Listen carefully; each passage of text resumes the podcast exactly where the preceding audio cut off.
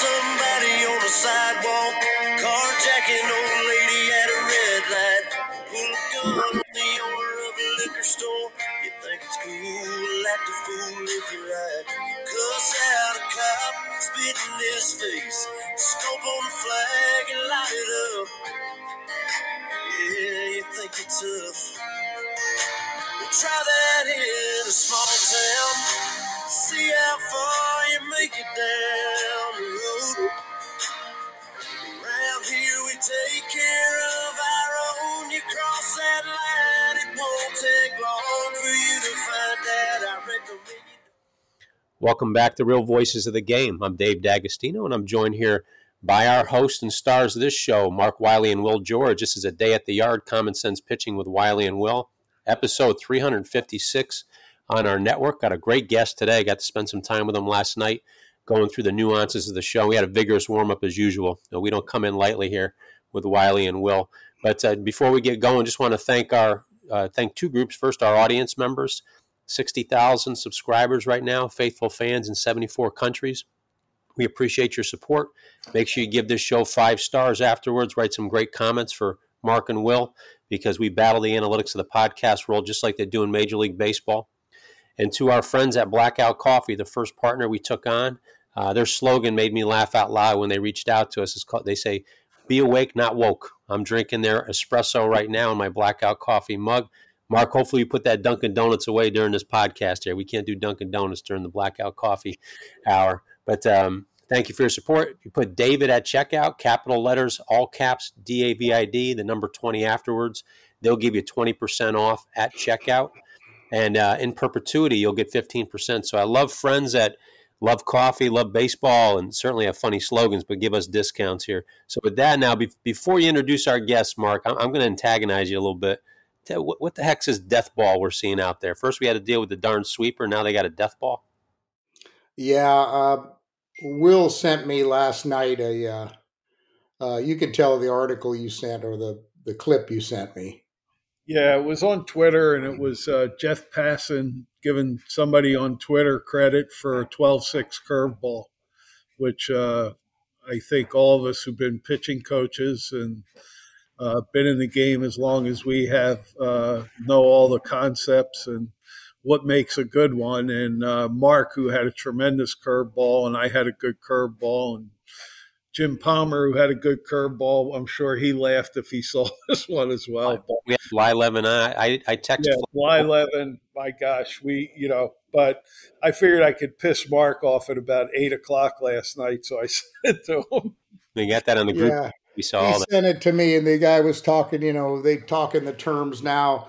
You know, like they're doing Rapsodo with the uh, gyro ball. He says it's more of a gyro spin to achieve that. And uh, you know, I've taught pitching for years and and taught how to throw a curveball. And like Will said, I felt I had a good one. And uh, if you can't get, if you don't get your fingers over the front of the ball, you don't have to get all your. Sometimes it's two fingers over. Sometimes have guys have enough hand strength and and uh, finger strength to be able to uh, use just the last joint of their finger to get over the front of the ball. But you have to get over the front of the ball to get a ball to break down. I, I don't know what he's trying to say, but if you're throwing a gyro spin ball, it, it, it's not going to go down unless it's just for you know lack of speed or or uh, it's not going to be a sharp break like the one you would have if you got the rotation over the front of the ball. So anyway, it made me mad. Go ahead. Yeah, I, I didn't mean to pull you off target with our guest, but I wanted to antagonize you a little bit. We saw that in group text. We had Flash Gordon on yesterday as well. I, I'll have to, I text him, let him know that "That was another good one." he, he was in 12-6. So, but uh, we've got our guest standing at the door ready to come in. I'll let you bring on our great guest today. Okay, well, this is a dear friend of mine who I've coached in the big leagues for uh, with a couple different major league teams, and a very successful manager and a great person and great family man, uh, Mike Hargrove. Um, you know, we're so happy to have Mike on.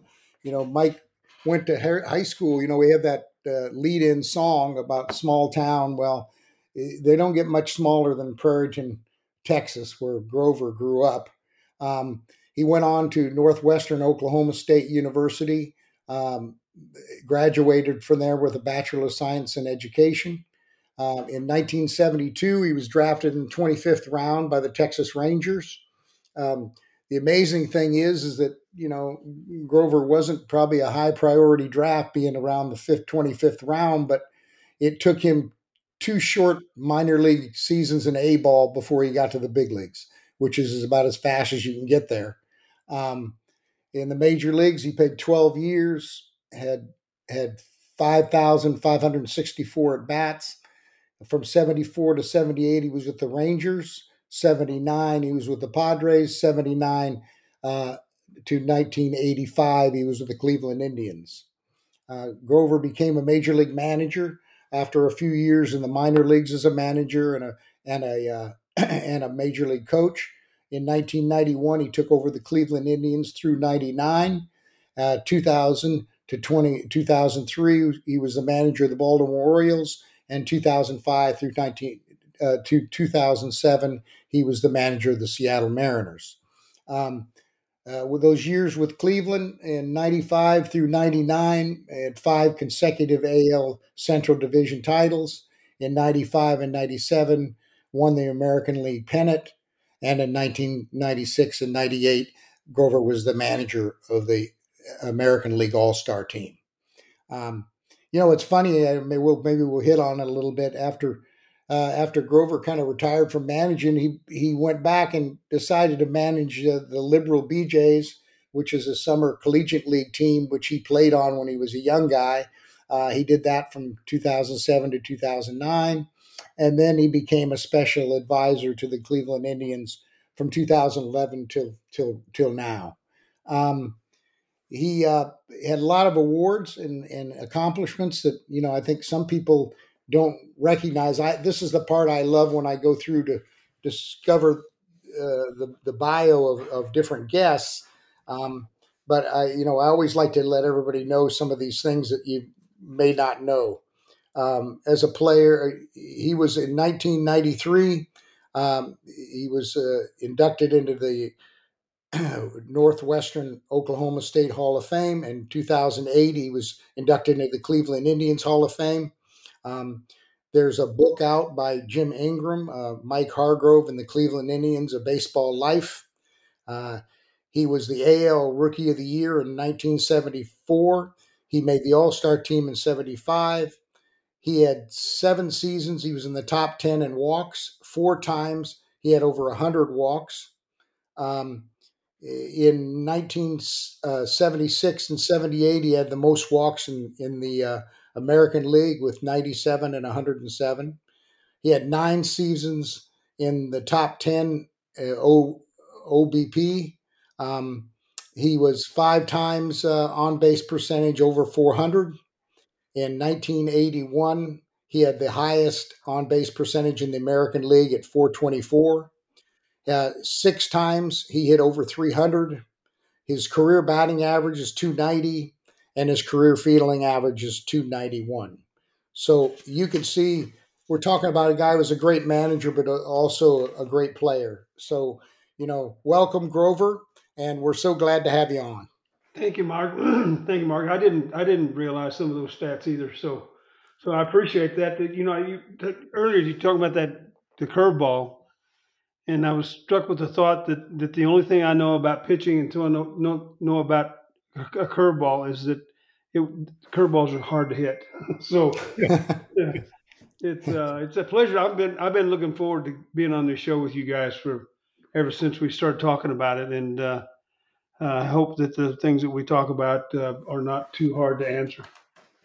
Well, I think, you know, you're going to be able to help a lot of people. We have a lot of listeners from not only players in front office, like Dave has said, but, you know, we have a lot of parents that are trying to figure out what to do or, or even players that are trying to figure things out that listen to the show. So, you know, that's why we, we like to have guys that have been through it and and have good advice for for young guys uh, either starting their career or during their career. So you know, having said that, my my first question is that who were your mentors uh, when you played and managed and all that? Oh wow, that's a good question. Um, you know, I was real fortunate to have uh, a number of, of uh, good coaches when I when I played from high school all the way through the to the to the big big leagues. Uh, my high school basketball coach and my and my um, college baseball coach uh, were probably the two you know biggest influences in my life personally. Um, in my big league career, I played, you know, I played 12 years in the big leagues and, and I played for 11 different managers. I think that was an indictment on my talent that I got 11 guys fired. But um, Dave Garcia um, was a was was a good influence on me. He taught me that how important a player's um, personal life is, and how how it how it uh, can affect their their uh, their output and, and their ability to play. You know, every day. He used to say, he used to say, my job. He said, my my job is to get 100% of whatever percentage you have to give me that day. You might have had a you know a, a tough morning at, at the house and and you know the lunch was late and you know all this and you squabbled with your wife. He said you may have only only like 75 or 80 percent to give that night. And he said my job is to get 100 percent of that 80 percent, and that made a lot of sense to me. And uh, on the you know on the technical side of the game, probably you know I played for Billy Martin my first two years in the big leagues, and and uh, he he was he was uh, absolutely amazing. He you know he I was talking to him a lot. I talked to him a lot and listened a lot, but uh, he told me that that uh, he you know as, as, a rule general rule he gave the first five innings to the players and and uh, and didn't you know didn't worry about you know how he affected the game in the first five innings, but the last four innings he said was his, and that's when that's when he would you know use pitch outs and and uh, and you know squeeze you know the whole the whole thing that, that a manager can do to to affect the game. But the first five innings he let you play, in the last four innings that was uh, you you uh, you did what he, he he said. Yeah, it's it's yeah, Dave Garcia, uh, you know, I grew up in San Diego, so Dave was always around, and and uh, he was he he always used to sit up with my dad and watch the games and stuff. So you know, when I got into pro ball, um, it was kind of cool every time I'd see him. He was such a insightful, gentle, awesome guy. I mean, he was a good he was a good man, that's for sure. Yeah, he was. He was a great guy. You know. Um, I, have watched you first firsthand deal with all types of players over the years, and being a successful major league manager. How did you uh, make genuine connections with so many different types of personalities? Because I know, you know, we had a different type of team in Cleveland that performed at a very high level for many years, and there couldn't have been more drastic uh, differences in personalities. well, you you have to let you, I think that you have to let people be who they're going to be within certain limits. And and and as far as you you know, I just I always tried to set the ground rules early on with them individually. You know, you set the ground rules, you know, in your first speech in spring training, but then individually you you talk to guys and and uh, um, you know try to try to uh, set the limits of how far you were willing to, to go with them and, and let them know that, that you were you know you were on their side. I think I think in in a lot of a lot of cases uh, throughout the years I've seen it where you know managers and coaches almost have an adversarial relationship with some of their players, and um, and and that never works. So uh, I did that, and I tried you know I tried to talk to them, be personal, you know, personable and personal with them uh, let them know that I that that um, that I was interested in not only you know how their career was going and what they were struggling with and trying to face you know on the field, but also at home. You know to let them know that that um, that I was interested and invested in, in in what was going on in their lives. And I think that you know that it opened a line of communication to where you know, I didn't dig, you know, I didn't dig into, you know, a guy's personal life to the point to where it was be embarrassing for him, but but let him know that that you know I was keeping tabs on him. Um, and and I think that you know just kept the tried to keep the lines of communication open um, with them. I remember one time in Kansas City. If I if I'm talking too long and too much, let me know.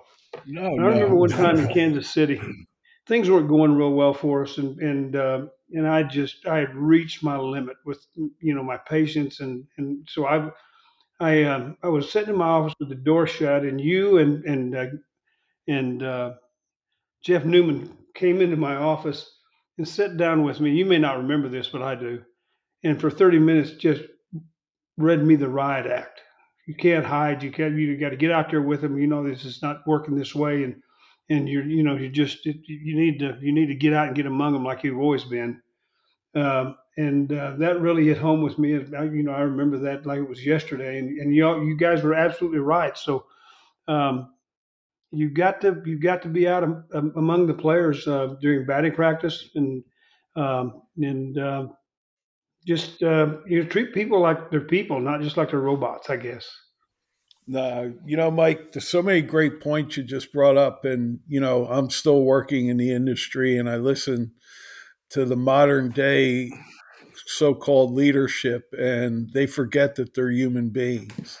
A lot of the general managers haven't played; they don't understand how hard the game is. They don't understand how hard life is.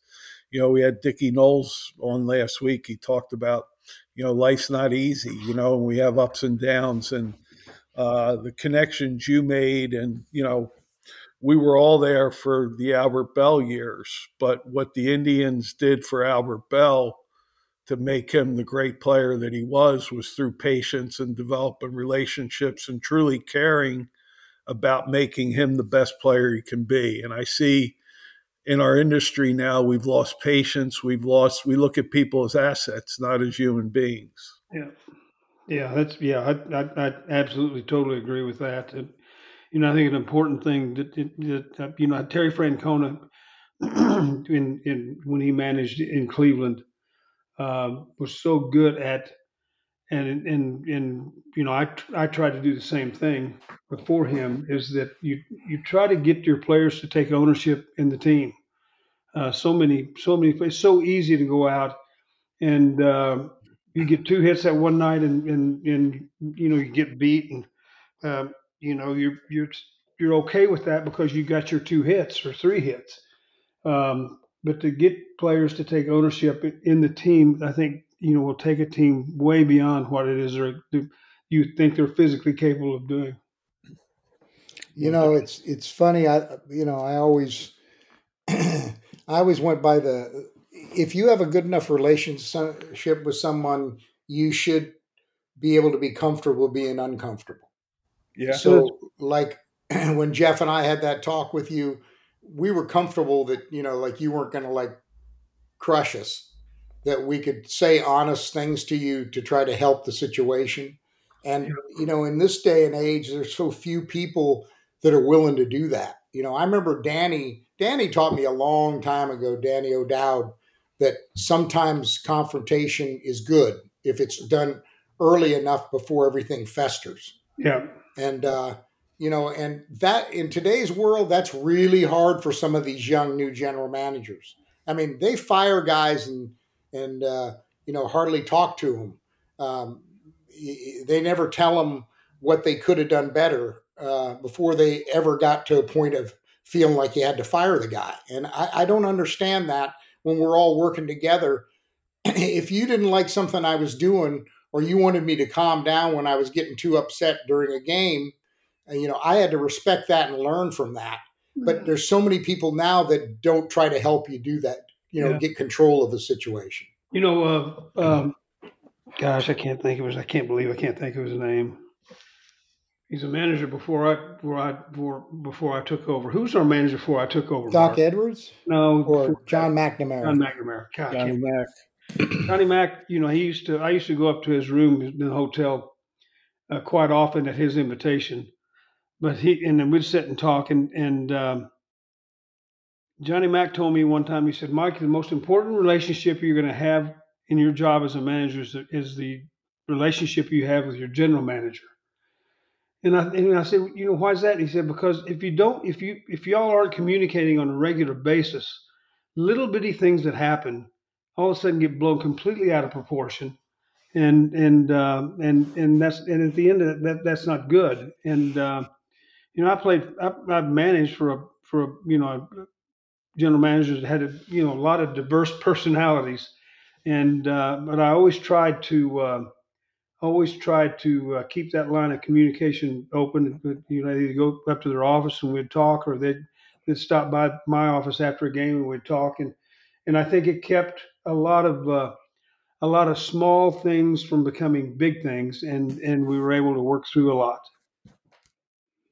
Yeah, yeah I think that's I, important. Yeah, I, I think we saw that just within this recent World Series, the relationship that Chris Young has with his manager and his coaching staff, and how genuine that connection is. I've seen videos of him very emotionally hugging coaches that have lived through some tough years there when they won the World Series. And those are real connections of saying tough things to people, but getting better by doing it. And they, they certainly did that, and they did it extremely well this year. Yeah, they did. It's fun to watch. Yeah. Yeah, you know, it's, no it's funny. You go back and, you know, I, I go back to the years that I coached with the Indians in the early years and through the years with you. And, uh, you know, people don't realize here are some names of guys that either played or coached for the Indians during our period with the Indians. Um, Ron Washington, Terry Francona, John Farrell, Buddy Black, Buddy Bell, Mike Hargrove, Charlie Manuel. Those are a lot of guys that are major league managers with a lot of time in as major league managers that were no all part of those Cleveland Indians teams. And uh, no it was funny because I remember one time I told I was in the winter meetings and and uh, uh, Buddy Black was there and he called me over. They had like a, you know they had those bars in the lobbies of the hotel yeah. in winter in, in winter meetings, and I was he called me over and John Farrell was there, and we had a couple beers and we were talking, and they and we we realized that Terry Francona and Ron Washington, all four of them were on the same team at one time.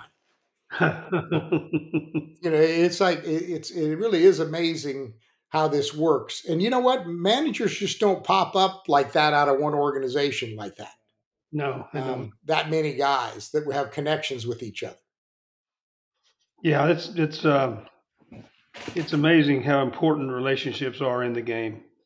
More than the more than the balls and strikes and the and all that. The, relationships are so important because I think they allow I think they allow people a certain amount of ease or comfort in in um, in in knowing how another person ticks and uh, and that you know it's just it's got it's it's beyond for me it's it's so beyond you know your defensive schemes how you're going to pitch people you know uh, you know your approach to hitting, all that kind of stuff. The, the, the personal relationships with, that you have with with guys throughout your years uh, makes such a difference in number one how you enjoy your job, but also how successful you give yourself a chance to be.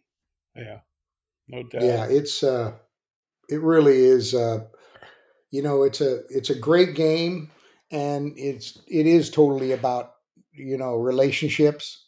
Um, you know, I love what you said about you know the what Johnny Mack said about being having a good relationship with the general manager. I you know I asked Dan O'Dowd sometime. I said, you know, he was in one of his periods where he got really upset. I said, why do you get so mad? And he says, I'll tell you why I get mad. He says, I'll tell you why probably a lot of general managers get mad. And I go, why? And he says, because we spend massive amounts of times putting these teams together you know, making trades, signing guys, doing whatever we have to do to put a team on the field. And he says, then once they're on the field, we got to turn them over to you guys, and we have no we have no effect. He says, no so you get so it's natural to get upset because you put the team together you think is going to be really good, and he says then you have no control over it when it's on the field. That's why you, Johnny Mack was right. You know, your relation with the general manager is really important because those festering things can get out of control fast because oh, guys yeah. get mad. They get mad uh, uh, up in the, in the. I mean, there's there's stories about different general managers in the past throwing ashtrays through the wall in their in their box up there and stuff. You know, so um, it's it's it's it's a crazy thing. That's but that's where relationships have to be. Well, that's that's funny you said that because because I I talked to the maintenance people there in Cleveland a few times they stopped by and we'd talk, and they they told me the one time that she said, Mike, you wouldn't believe how many times we've had to repair the wall in Danny O'Dowd's office. upset. Uh, yeah, I, there's been a few guys. Yeah, there's been a few guys that I never I heard about it from friends of mine with different organization. I said, no way, and it would be a guy that, that I thought was a really calm general manager, and they go, oh yeah. no, man, when he goes off, he goes off. But I guess it kind of makes sense that you know you spend all that time putting a team together, and then you you're really not having any effect during the game. Well, I think it says uh, something about people's competitive edge too. You know, you just you know you in whatever your job is, we're we're all ultra competitive, and and uh, sometimes you know enough's enough. You know, oh, Grover. Uh, speaking of that, you know, we just Bobby Knight just passed away. Yeah, you talk about him. Uh, t- just a little uh, quick story. Tell that story in spring training when we were there, and when Bobby Knight was over there. You he put it in his book. Um, yeah, but, and Leyland and all those guys were there. Well, yeah, they had uh, Tony La Russa always was was famous for bringing people into spring training, and, and I looked over. We were playing them, um, and I looked over, and there was there was uh, Tony was sitting there, and Bobby Knight was sitting next to him, and uh, uh, who's the the, the uh, Parcells. Bill Parcells. Bill Parcells, Parcells and John Hatton was it. Uh, there were th- like three or four guys there that were just legend. I mean, absolute beyond, above legendary, and none of them baseball people. And uh, I wrote on a ball over there to Tony. I said, Tony, I see that the, I see that uh, that the uh, twelve apostles are here. Where's Jesus? and uh, threw it and threw it over to him. He read it, and Bobby Knight wrote. I still have the ball. He wrote back. Said he said Mike. He said if we were that good, I'd I'd have won the Final Four, and Parcells would be the Super Bowl coach. So so we're just we're just here enjoying it. It was a it was a good uh, it was a good good time. Yeah, that was Mike. That was my coverage there in the Jupiter area for years, and I would love just listening to Parcells and Knight talk up in the lunchroom where the scouts would, would eat. They were they were great. They loved talking baseball. They loved asking what we looked for. You know what uh, I would pick their brains all the time. And Parcells when he was a Giants coach, I used to run into him in Trenton. He had season tickets at the minor league stadium there too. So I ended up getting to know him extremely well as well. Yeah, he's a good, he's a great yeah. baseball guy. He asked good questions too. Oh yeah, he was fabulous. You know, Grover. you know, I mentioned it earlier in the bio. Eh, you weren't a highly sought after player out of college but you got to the big leagues like in short two short seasons. You know what was your mindset and how did how long did it take you to feel comfortable and confident in the big leagues? Oh god. I mean you became rookie of the year. I mean who would ever thought you were coming out of college 25th round and you'd be rookie of the year two years later? Yeah well you, yeah you, you're right. And uh you know it's just one of those things where you just you're you're you're uh you're just in the right place at the right time. I think the good Lord, you know, has a plan for all of us, and His plan was for that to happen. I just need to take advantage of it. I think I was too stupid to realize the pressure of the situation. To tell you the truth, um, I remember my my uh, my wife Sharon's her mother. One time, I heard her say something to Sharon about about you need to do this because you can't you can't believe the amount of pressure Mike's under. And I thought to myself, I'm I'm under I'm under pressure. How's that? I think the the first the first inclination I had probably of that was was uh, opening day in in in in, uh, in Texas. Uh, I was a non-roster player invited to camp, and I made the big league club out of camp. And um, and then Jim Sundberg was on the he was on the 40 man, but we hadn't signed uh, contracts. So uh, Dan O'Brien was the uh, general manager of the of the Rangers at that time, and and here we are both in in uh, in full uniform, getting ready to go out for batting practice, and just nervous as a tick as it was, and we got a message that O'Brien, we had to go up and see Mr. O'Brien in, in his office. So we went up there in our uniforms, and I sat down talking to him, and he was telling me, he said, Mike, he said, Here, he said, here's what we're offering you, you know, so much for for uh, AAA and so much for playing in the big leagues, which at that time was the, min- the minimum was fifteen thousand dollars. And I said, okay, that's that's good by me. I said, uh, is there any way that I can sign a contract? When I signed the contract, I had a stipulation that that I get my my pay spread out, my big league pay spread out over over the you know 12 months. And uh, and he looked at me and and uh, Danny, he was a really great man. He said to me, he said, "Why don't we look? Why don't we wait and see how long you stay here before we start talking about spreading your contract out over 12 months?" And I thought, "Oh no, I I guess I'm not here to stay." But fortunately, I was, and and and things worked out. But that was kind of my first inclination how how uh, tenuous um, as a young player, especially one coming out of A ball, uh, how tenuous your situation is at the big league level, and and uh, you know the the odds were that that that I wouldn't stay there the entire year, but that was the first time I I came up to that realization. But I never really, you know, I just I don't I think I was just so stupid that I never really realized the pressure that that I was under. Mike, you say that. Uh, I, I think that's a great trait to have, and, and I'm not being funny with that because we see guys nowadays, and I want you to speak about this as a manager and, and as a as a consultant as well. In analytics has it's it's a major part of the game now, but I have a hard time with it because I think when guys are looking at iPads in the dugout and guys are so immersed in uh, becoming too aware of what's going on, they lose that unconscious competence that they have to just play.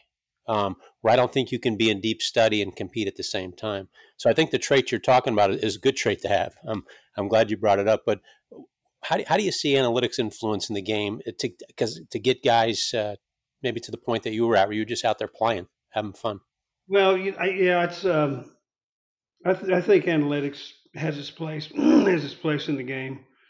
but I also think that we've we we we like like a most human traits we take you know we take it one or two steps too far to where it takes away the natural um, reactions you have um, and I you know I, I, sit there and look at players and, and and they're on those iPads in the dugout looking at their previous at bat.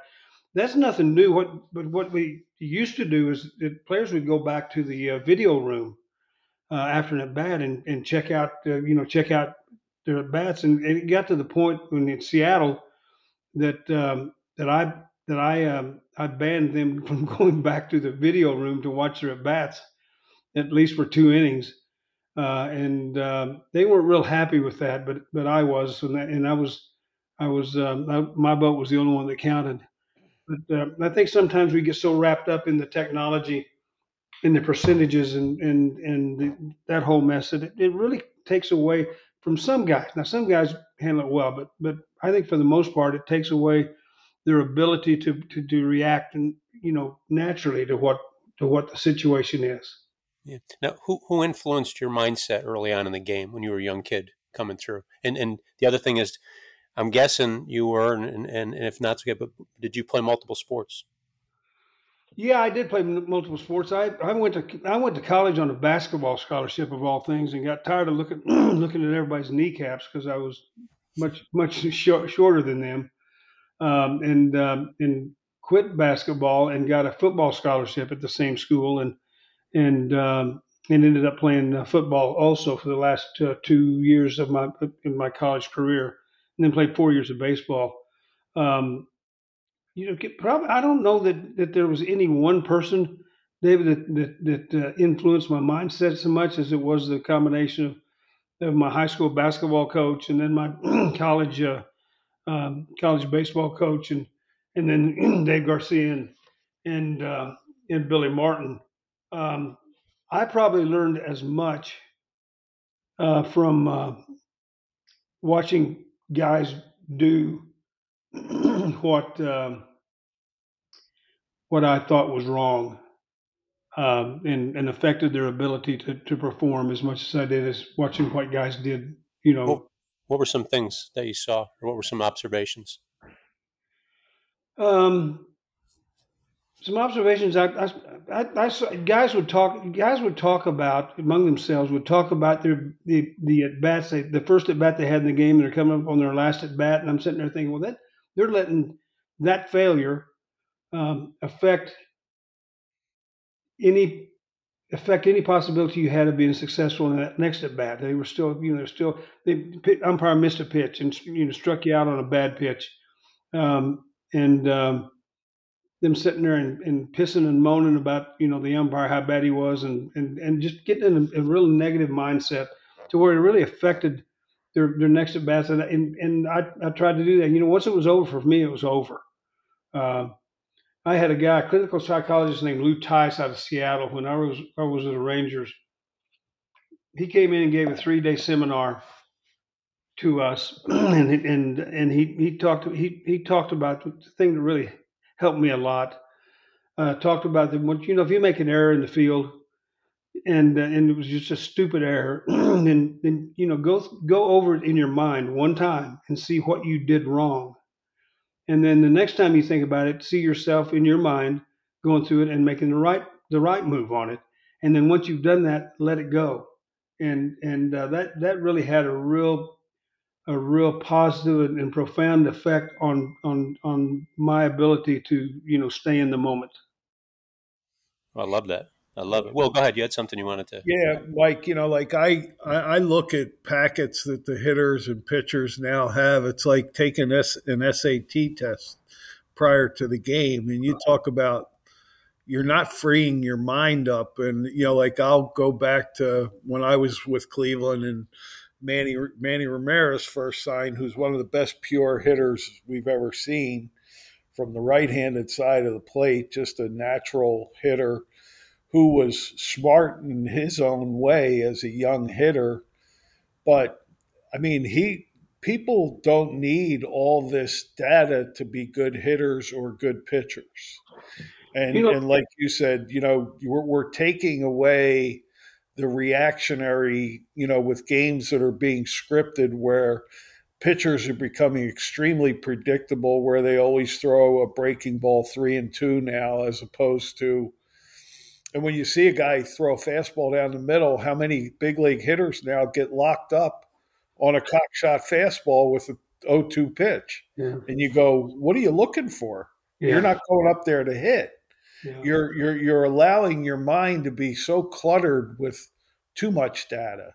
You know, and and you had Albert who was extremely bright, who probably could have taken a lot of the data now and made himself as good a hitter as he was, maybe even better but Manny didn't need any of the mm-hmm. data that's all available now. I don't think he had his own way of hitting.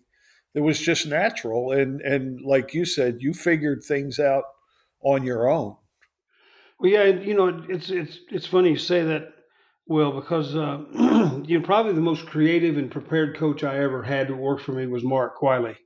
Yeah. Um, and and especially in the play, you know, postseason, you'd get you'd get scouting reports that were just, I mean, chock full of information, all useful information.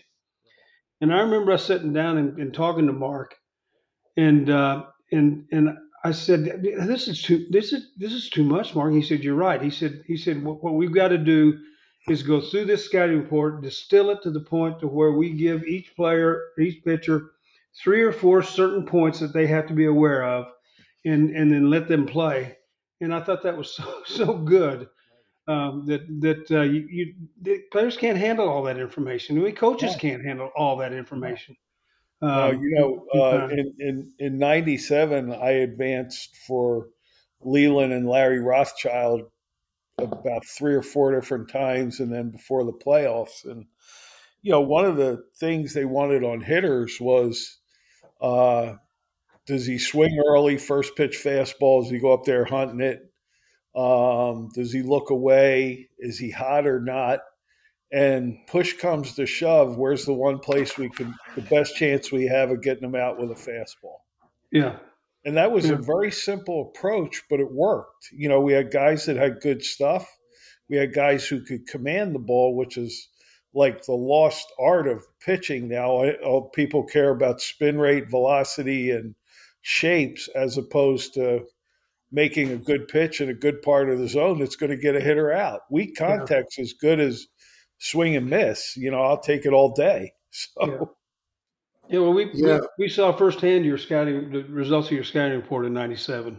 Well, I, you know, Mark. You know that it, that was it was hard for me because I loved all you guys, but I had to admit that I did celebrate them, and then I had a great a great relationship with Charlie Nagy because I had him from the time that he signed, and we're still close. You know, when when his head dropped, I went, "Oh man!" And then I went, "Oh my gosh, we won the World Series!" Yeah, really. Yeah, yeah. You had to be caught in between. You know, yeah. Going back to to you know gather information gatherers.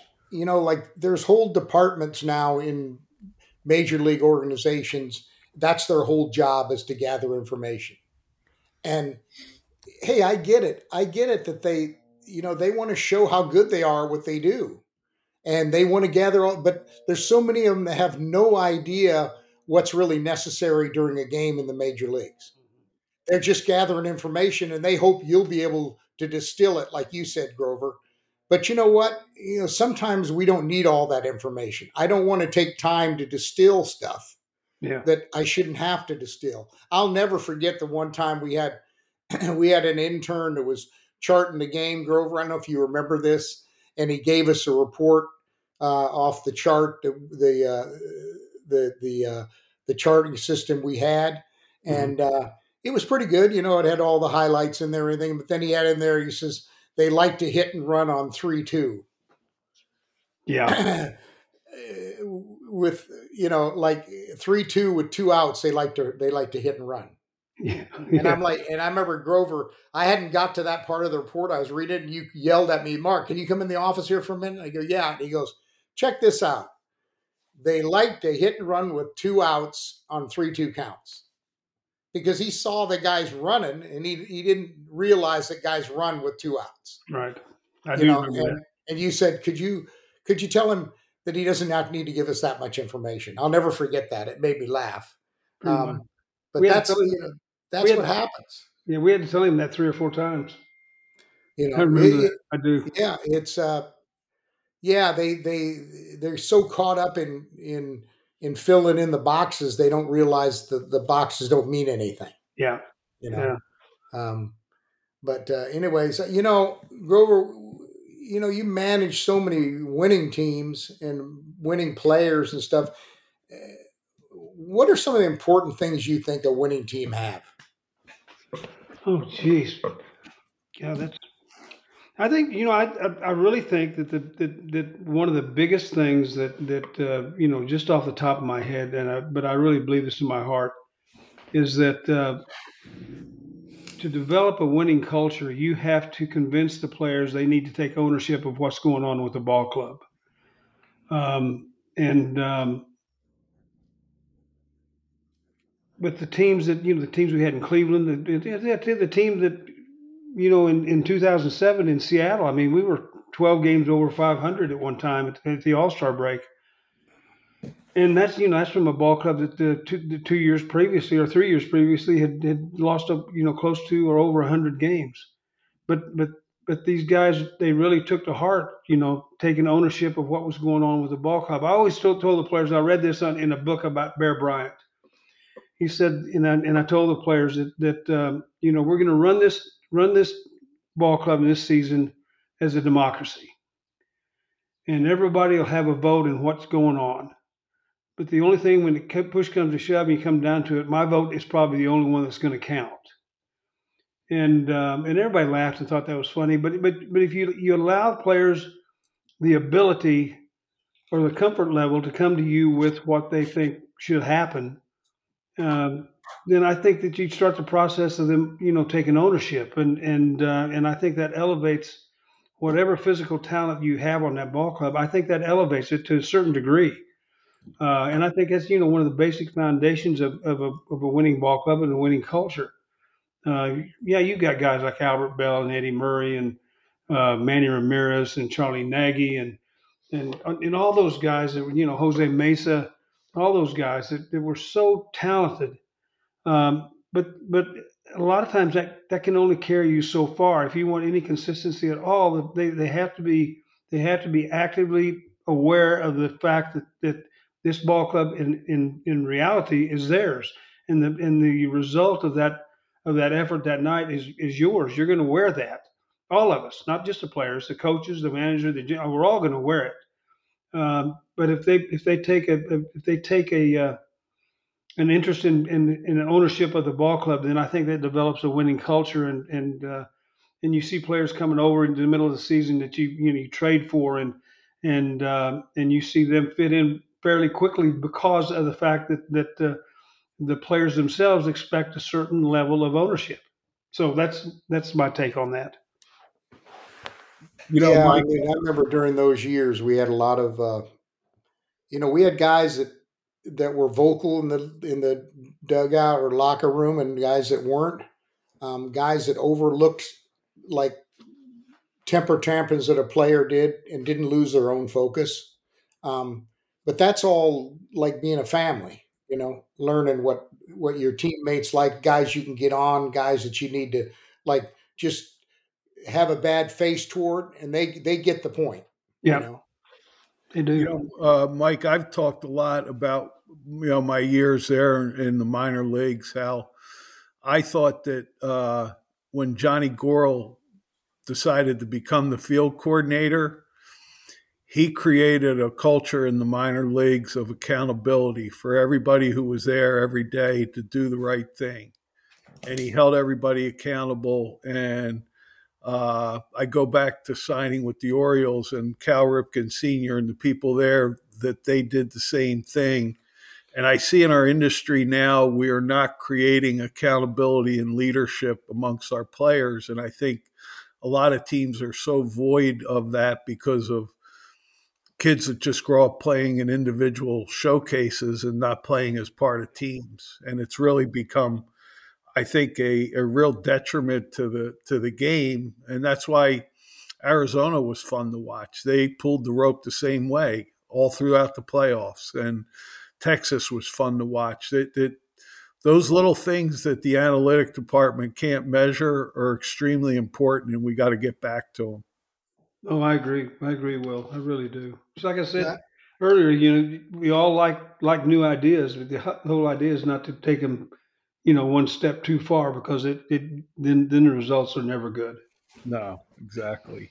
Yeah, well, we got a good one for that one. I got I stole this one, uh, Grover. He says uh, it's good to think out of the box, but don't forget what the box is for. That's no, good. No yeah. Kidding. Yeah. Yeah. We, I, I, stole that, but it was a good, it was a good one. Um, you know, you're a tremendous family man, as I know, and everybody that's around you knows. Um, and you, you always have a lot of uh, empathy for anyone that has to perform at the top of their game and has some unique family responsibilities. I mean, you had you had kids, a lot of kids, and you had them in the minor leagues as a manager and a, a player in the big leagues, and and uh, you know balancing all that. Did, do you have any stories or anything where you feel like you've helped a player? You don't have to name any names, but helped a player see their career and perspective along with their family life. Um, you know, Mark, that's a good question. You know, not off the top of my head. I, you know, I, I, you know, I can think of one instance, but it's a real personal interest in, in you know, instance that I really don't want to share. Uh, but, uh, um,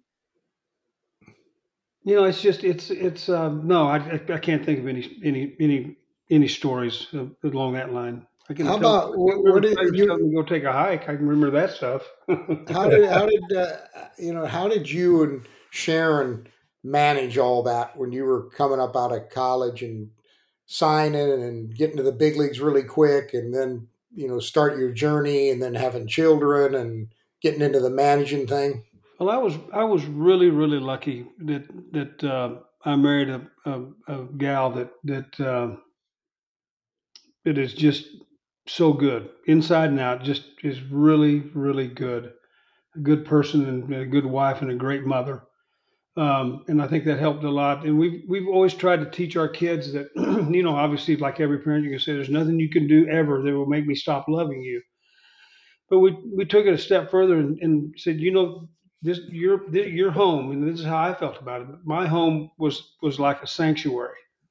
If I ever was a little empty on on you know my gas tank was a little empty, that I knew that when I'm going home, that that um, that there was a place to kind of refill all that and and uh, kind of uh, um, a safe zone. Obviously, I think we all believe in that. But but uh, um, that really helped me. I I never I tried real hard to never bring the game home, and uh, and uh, Sharon was Sharon was smart enough and, and intuitive enough to, to realize that there were certain times and, to talk about what's going what was going on on the field, especially when I managed.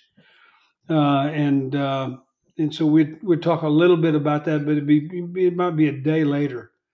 Uh, but but home was kind of your sanctuary, kind of your safe place, and and it was it was where I really was able to recharge and and thank the good Lord that that uh, that He put Sharon in my life because she uh, she realized that early on and and uh, and never pressured me that way. So uh, um, it's just it's the one place you can go whether you know no matter what's happened in your life that day or is going on in your life that day. That's the one place you can go you can go to to kind of just kind of recharge. You know, uh, one thing that in today's game, and this kind of hit home when I was doing your bio, and I saw how important you know on base percentage and batting average and walks and stuff were to you. It seems like today's game, there's so many guys saying that that stuff doesn't matter anymore. Yeah. And I don't get that. I don't get that. And my comment was, well, I guess Harmon Killebrew didn't really appreciate Rod Carew getting on base before he came up. yeah, yeah, that's right you know, I watched, especially I watched the, the World Series, and I would see guys. It, it'd be, you know, a lot of those games got blown out late, but uh, there were times that, that, during the game, early on, they'd come up to the plate and they and they leading the inning off, and they needed they needed base runners, they needed guys to get on base, and uh, and the count they'd, they'd run the count to three one, and then they'd take this god awful huge swing trying to lift the ball out of the ballpark on 3 1 and pop it up. And I'm sitting there thinking, you know, if you've got a 3 1 count, you've got two pitches to give yourself a chance to get on base, either by walk or getting a base hit. Because essentially, it's like Will said, you know, the, the, the 3 2 count anymore has become an off speed count. And, uh, and, uh, um, the swing, they didn't allow themselves to get to, to, to optimize their chances of getting on base. And um, so I, you know, I just I got uh, that's I've, I've, noticed that more and more in the game that that there aren't there there aren't guys that are willing to be disciplined enough to uh, to to take a walk uh, to get on base in situations where you need to get on base. I mean, if you got the bases loaded, and you got a three-one count, and you know, go for it. I I understand that. But if you're leading anything off and understanding the game and, and the nuances of the game, how important just getting a guy on base to kind of break the rhythm of the pitcher and not willing to take you know not willing to take the count to three two to give yourself a chance to uh, you know to, to, get on base um, just it, it really goes against everything that I that I believe in in the game. Yeah, uh, we, yeah, we I, see a lot of that now. No, um, I was listening to lot of, oh, go, go ahead, ahead Will. No, I was just going to no, say. I was just saying that the, there's so many, uh, you know, people that that you know they're paying people. They're not paying people uh, for those things that are really important. They're paying them for you know home runs and and those yeah. kind of things. And and uh, you could see how the games change because players want to make money. And, you know, yeah. I mean, if you if you paid guys and you said it was important, believe me, there'd be a lot more guys taking pitches and getting on base. You bet. Let's, you know, I listened to a discussion on MLB radio, and they were talking about uh, Arraez from Miami and Soler, and the one guy was highly analytic, and he said, "Yeah, Arraez is a decent player. Well, he's 26 years old. He's won two consecutive batting titles." Um, I, you know, he's hit hit over 30 doubles. He says, well, you know, he's, but you know, Soler, who strikes out 150 to 200 times a year, has been on the DL is so much more valuable because he can hit the ball over the fence at any time. And I'm going, it's like, well, gosh, I, I, I you know, and, and, well, you know, he didn't score that many runs. You know, you know, uh, you know, look how many runs Schwarber scored. The guy said, and hitting in the leadoff spot. I go, well, look who Schwarber had hitting behind him.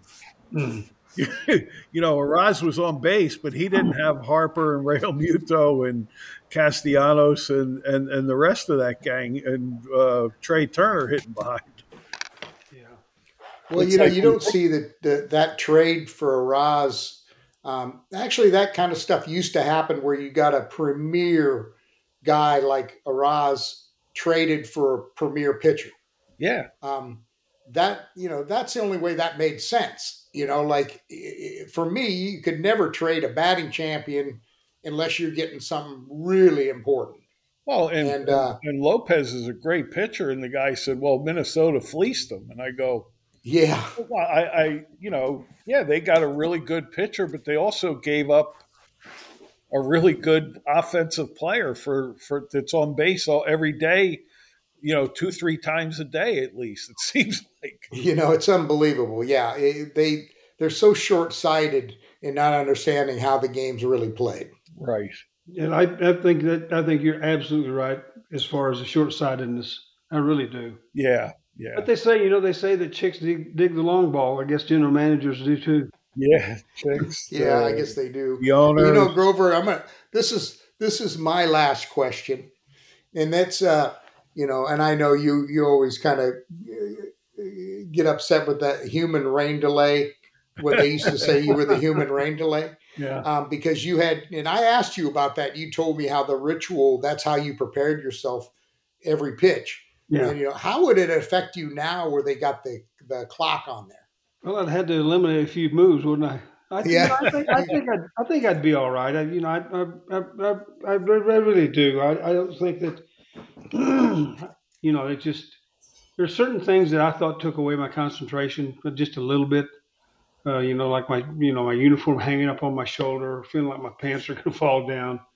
Um, and um, but I could, you know, I, I think I'd I'd be. I get that question a lot about the, the new pitch clock, and I kind of like it.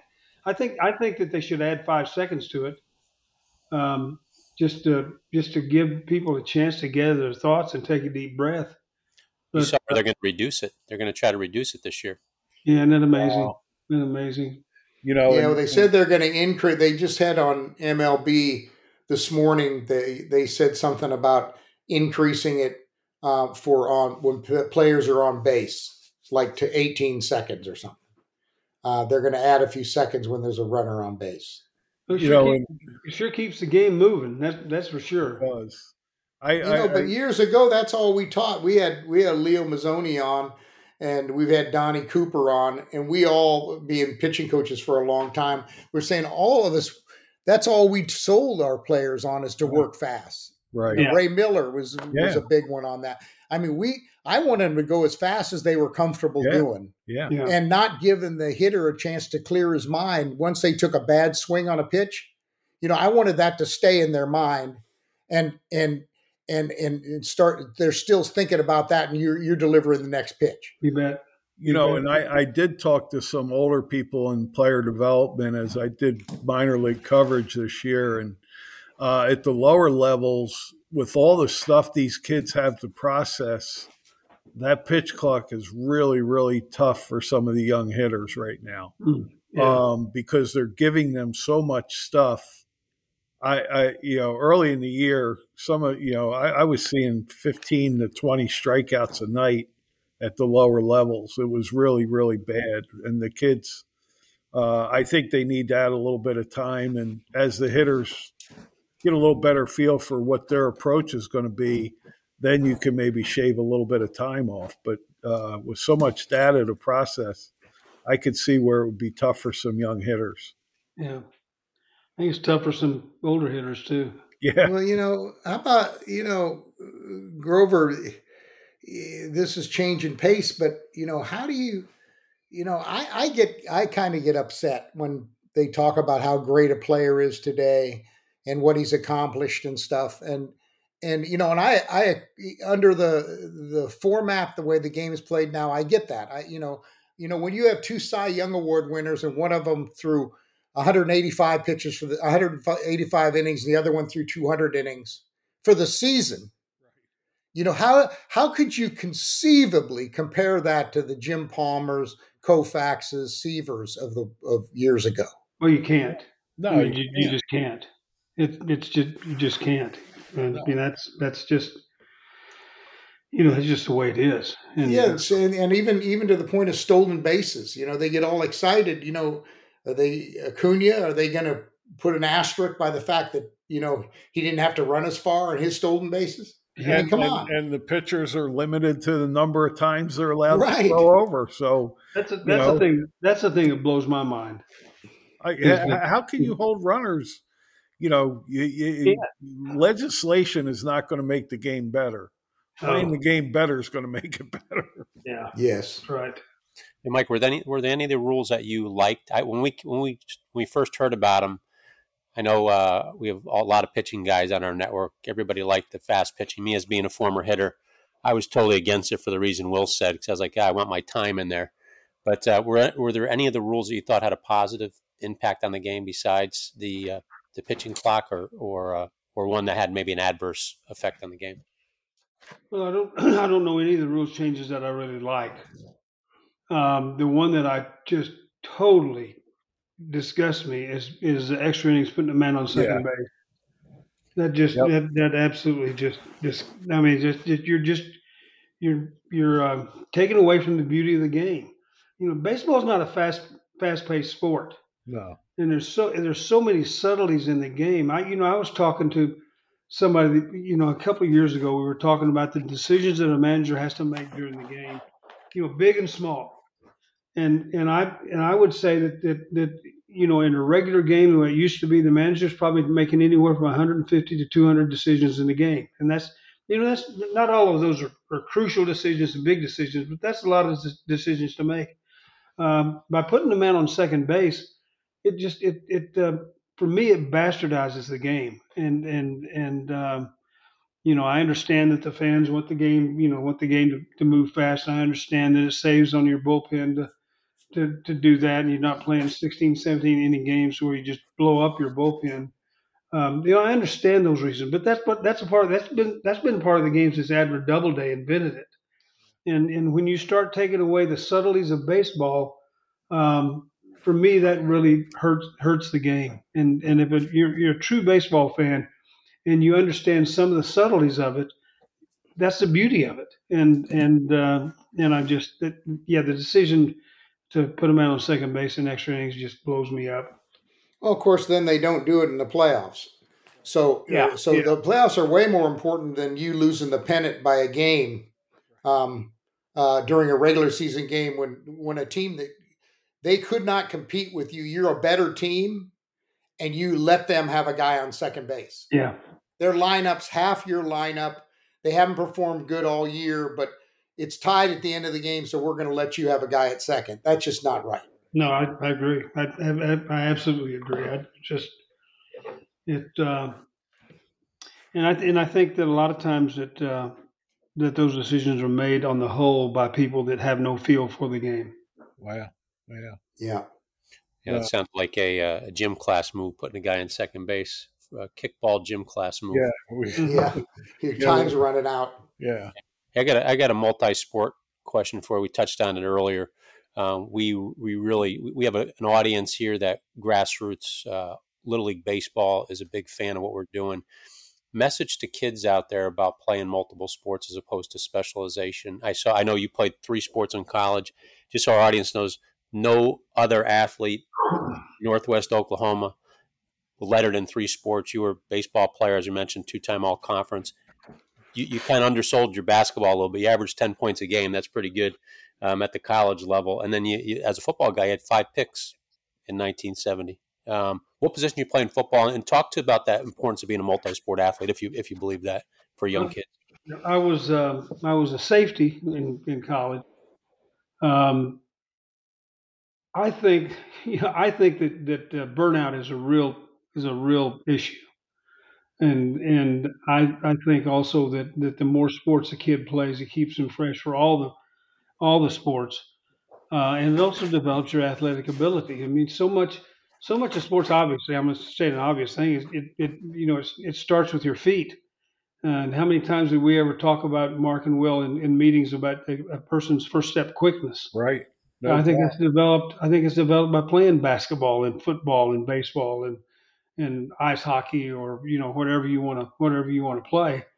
Um, so I think I think being a well-rounded athlete, you know, serves serves kids really really well. It also keeps them interested in sports, and and you don't uh, you don't have a kid in in uh, in little league. Um, you know, uh, my son played a uh, played baseball in, in, you know little league in high school and college, and even played a little bit in uh, for the Mariners uh, farm system. But um, one year he his I think he was a freshman in high school, maybe a little maybe no, it was earlier than that, when he's probably 11, 12 years old.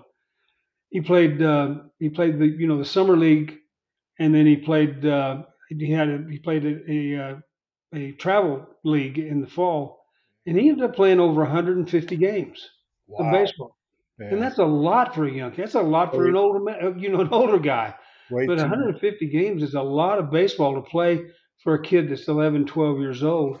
And I think that uh, I think that it it, it, it's, it serves our kids um, in a in a in a you know a, a, bad way that they're not involved in other sports to take um, to take some of the brunt of that away. I grew up with that. Uh, people told me every single year you're going to have to choose at some point in time, and I was fortunate enough to have good people around me, parents, youth coaches, and then I got to play both sports, baseball and basketball as a college athlete. And if you think you didn't look like a college basketball player, uh, we'll have to wait and meet me someday. Five foot nine on a good day, Italian guy. So uh, we, uh, my college coaches got along great. They they made sure I was not abused. They made sure that I was healthy, and I was able to compete at both sports because that was a part of who I was. Uh, so I like that message to kids. I hope more parents are listening to what you're saying and set up a little ecosystem for their children so they can just get out there and play while they're young. And then if they get at something, specialized later on. But you got to be good at something first before you can start thinking of that. Uh, the burnout factor is true. I, you know, I played all sports growing up, and I got excited when it was football season. Put my glove away and you know, start playing football and, you know, maybe right around the World Series, we might go out in the yard and play some wiffle ball or might might do some stuff, but then football would be over and you play basketball all winter long. And it just, you know, baseball's sport is built from the ground up. You know, you look at players when they, you know, hitters that lose their legs. I think back where, you know, Ryan Howard and Chase Utley both, you know, Howard had the Achilles and Utley had the knees. Once they lost their legs, neither one of them were the same hitters. Yeah. You know, but at playing all those sports builds that foundational body strength that are so important athletically for everything that you do. You know, guys who play multiple sports have better rhythm and deliveries as pitchers, mm-hmm. you know, whatever. The better athlete you are, the better player. And you also learn how to compete all the time. You're always competing, trying to win which is important. No, no participation ribbons. No, none whatsoever. Those are big now, well, guys. We kept kept Grover for well over an hour here. We appreciate his time. Any any last questions we want to hit him up with? I'm just so glad that we got you on, Mike. We want we wanted to have you on for since we started the podcast, and uh, it's great to get your insights. And I know our listeners got a lot out of tonight you know, you guys are the best, and I've been, like I said, I've been looking forward to sitting and talking to you guys. Uh, we haven't done that in a long, long time. No, and, uh, and I appreciate you asking me on. We'll have Mike, to have. Uh, I, I, I, I did have a question. Did you manage a WBC team one year as well?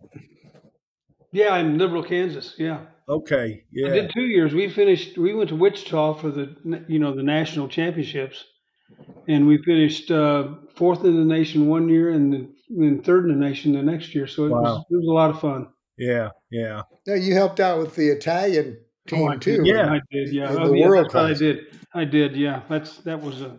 Yeah, that, I, thought, I, enjoyed that too. But but it was uh, a good friend of mine, Marco Mazzieri, uh, managed that team, and uh, I'd met him. Uh, him and one of his coaches would come over and, and spend two or three weeks with us when I was in Baltimore in spring training Right. And got to be really good friends with the guy. Wow. Uh, now somebody told me to tell you guys hello, Mike Paul. So. Oh my gosh. Yeah, Mike. Uh, I talked to yesterday. Told me to tell you. Mike, we've had Mike on the show. Great guy, but he was asking for both of you. Told me to tell you all hello. He's a good guy. Good man. That's why, that's why he he lives here in Tucson. Yeah, yeah, Yeah, he's he a does. Tucson guy. And um, uh, Mark, I've got to let you know, uh, Grover could be the best computer guy we had as one of your guys' guests because he told me yesterday morning he knew very little anything about the computer. It took him about two seconds to navigate it last night to get on. So my message to you guys: don't golf with him because he sandbagged me. Like credit. It took him two seconds. In fact, he showed me a couple of things on the computer last night while we were talking. So don't golf with him. How did? How, Oh yeah, he, I'm, I'm easy but money. he stayed in the game. He stayed in the game, so he kind of gets it. yeah, Nice. he was good. How'd you golf yesterday? I just terrible. I told you I, I was easy money. I lost 15 bucks. Yeah. Yeah. But uh, well, guys, great show today as usual. Um, can't can't believe we're at episode 356 already. And uh, Grover will have to have you on again. Uh, we love the stories, love the messaging, and if you're willing, we'd, we'd love to have you back. I would I would love to come on anytime. Yeah, when you have time. And uh, Mark and Will again gr- bring on great relationships. We talk about pitching, talk about baseball, talk about life, but the thread that goes through both of your shows is the bond that you guys have to, and that's that's uh, it's about great relationships, and that comes through every show. Um, our audience loves it. Sixty thousand almost uh, today. I think this show will put us over the top. It's going to be easy to give this one five stars. Write some great comments because we battle the analytics of the podcast world just like we do in Major League Baseball. Whatever country you're listening to this in, whatever language you're listening to it in, uh, make sure you tune in next. Uh, actually, in two weeks, we're going to be off next week for the holiday. So after we'll play some old shows next week, and uh, make sure you tune in the week after Thanksgiving. Everybody have a happy Thanksgiving, and make sure you order your blackout coffee. Capital David D A V I D all caps number twenty afterwards. You'll get twenty percent off for your holiday purchase. Feel free to pass it out to friends. Blackout gave permission. Then you get fifteen percent in perpetuity. So we love our coffee guys there. Guys, thanks so much. Great show today. Great job, guys. Enjoyed Thank, it. thanks, thanks, Thanks. Grover. Really enjoyed talking to y'all.